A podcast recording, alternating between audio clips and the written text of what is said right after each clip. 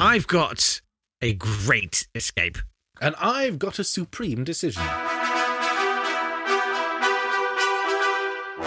Date fight! Welcome to Date Fight.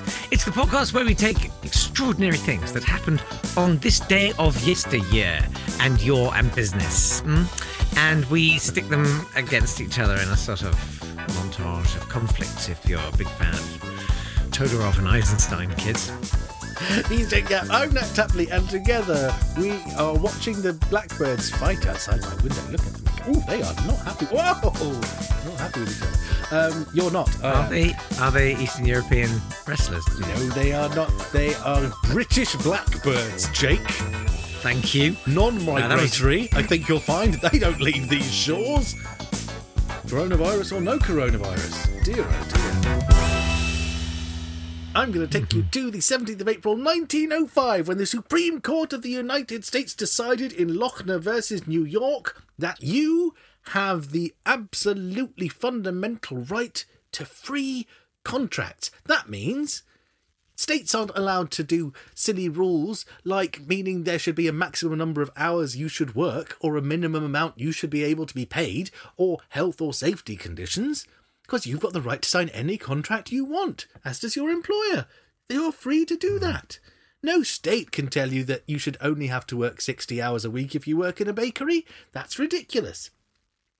Joseph Lochner had owned Lochner's Home Bakery, um, and when the New York Bake Shop Act of 1895 came in, it said that no one should spend more than 10 hours a day or 60 hours a week working in a bakery. He decided to ignore that, so in 1899 he was brought to court on a charge of violating the New York Bake Shop Act and was fined $25, which he paid.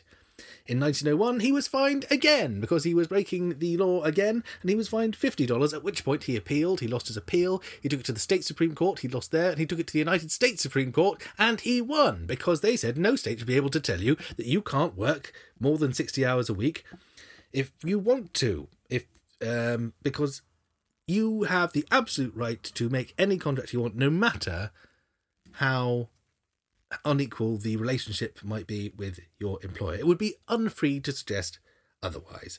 So this marked an end to the progressive era when there was lots of legislation trying to make new regulations and new sort of enforce working conditions. And we're getting to the Lochner era, in which the Supreme Court tried to overturn as much progressive legislation as possible, and that lasted till 1937, until West Coast Hotel versus Parrish led to the Supreme Court finally affirming there could be such a thing as a minimum wage law. Um, not only they, did they strike this down, they struck down a law forbidding yellow dog contracts in 1915. The yellow dog contract was a contract which a an employer would try to force you to sign, saying that making you promise that you wouldn't join a union. Um, they also struck down a minimum wage law in Adkins versus Children's Hospital, and I think if you come down on the side against a children's hospital, you're probably not the goodies in that story, are you? Oh, make me out to be the bad guy. Um, Lochner was uh, defended. Uh, no, his case was argued by Henry Weissman, who was an advocate of the New York Bakers Association, but as secretary of the Journeyman Bakers Union, had argued for the New York Bakehouse Act of 1895. Uh, but now he was against it.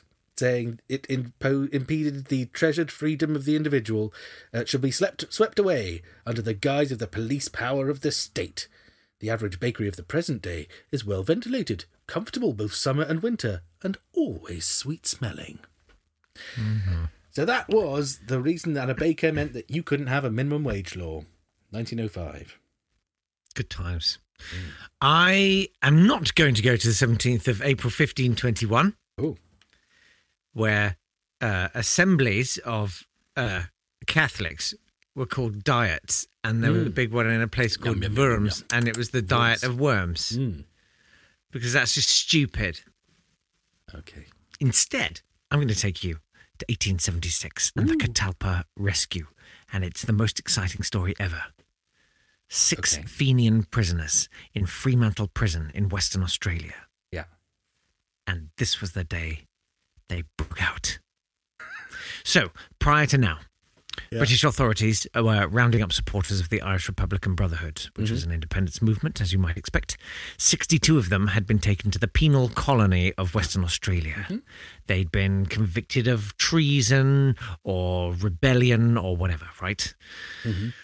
One of them was granted amnesty after a few years, and he ended up, because he wasn't allowed to settle in Britain, he went to New York and started working at the newspaper, the New York Herald. Mm. After nine years, he got a letter from uh, an inmate still there, a guy called James Wilson, Yeah.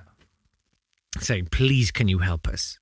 Because we're stuck here, and I've been here for nine years." And he wrote, he signed off his letter saying, "We think if you forsake us, then we are friendless indeed."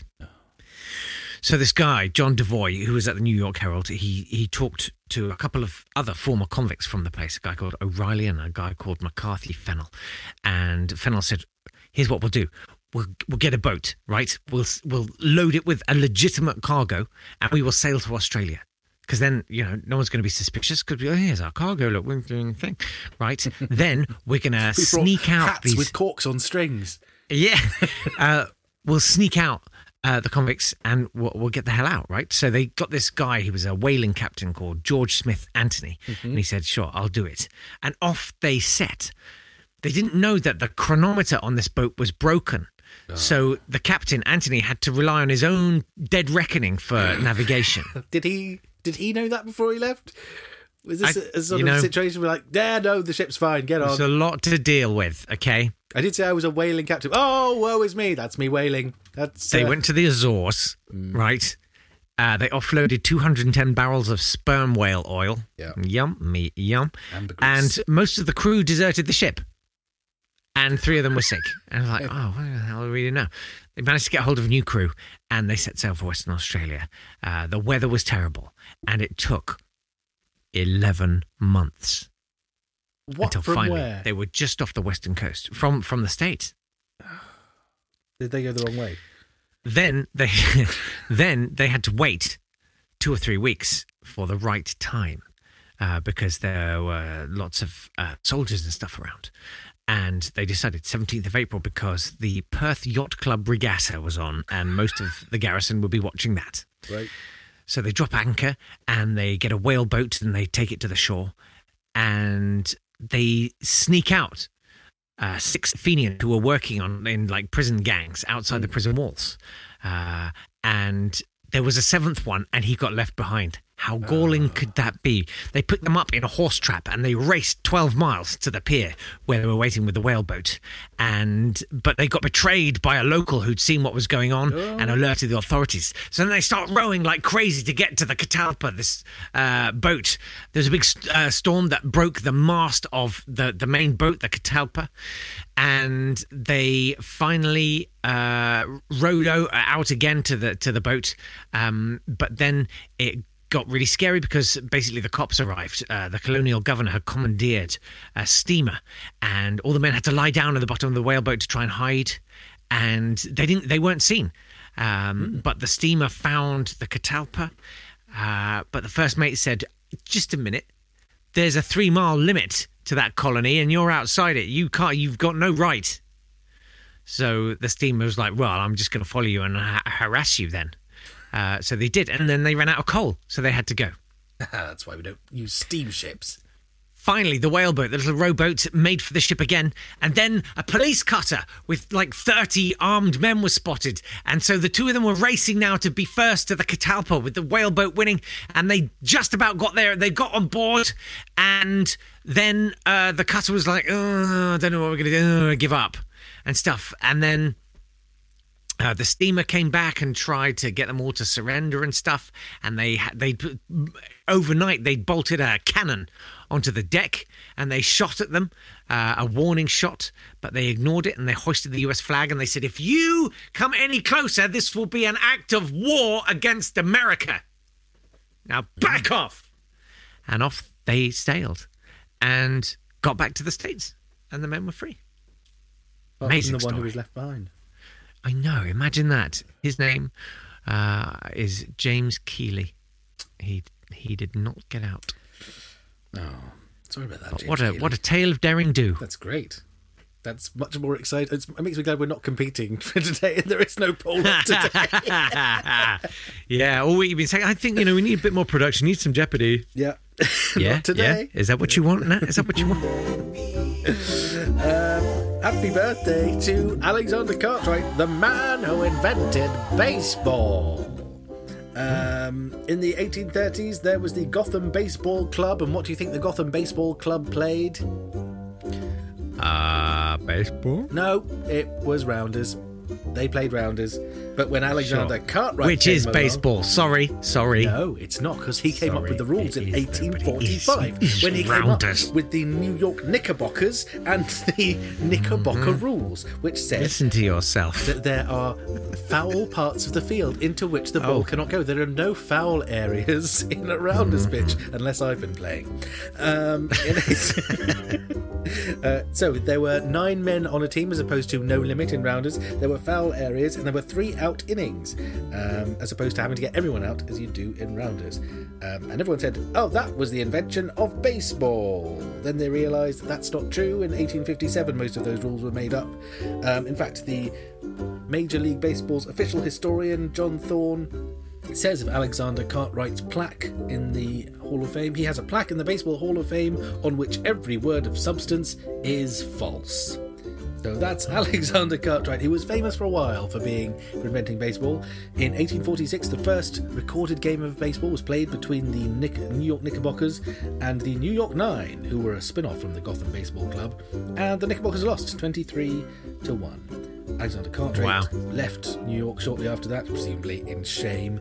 Um, moved to California. Why did I invent this game I suck at so hard? This is so bad. Uh, then moved to Hawaii, where he became the fire chief and opened the first baseball pitch in Hawaii. That's Alexander Cartwright, the fire chief of Honolulu, who invented baseball. I have a death uh, from 1998, Linda Hmm. McCartney, Ah. who, you know, I feel like a lot of people had a lot of fun kind of laughing at her and stuff. Well, but all of his I- wives tend to. I mean, apart from Jane Asher, because the next wife got a few jokes about her as well, didn't she? yeah, As I recall. yeah. And I feel like, well, it's none of our business. No. He was very happy, and, you know, that's a great thing. And her sausages are pretty good. Still holding up against a lot of new vegan sausage technology. Frankly, you Uh, know. are there more impressive newer sausages? I'm not going to lie to you. There's some pretty amazing new vegan sausages. And uh, so are hers just vegetarian, or are they vegan as well? They're vegan. Most of her stuff is vegan, but Right.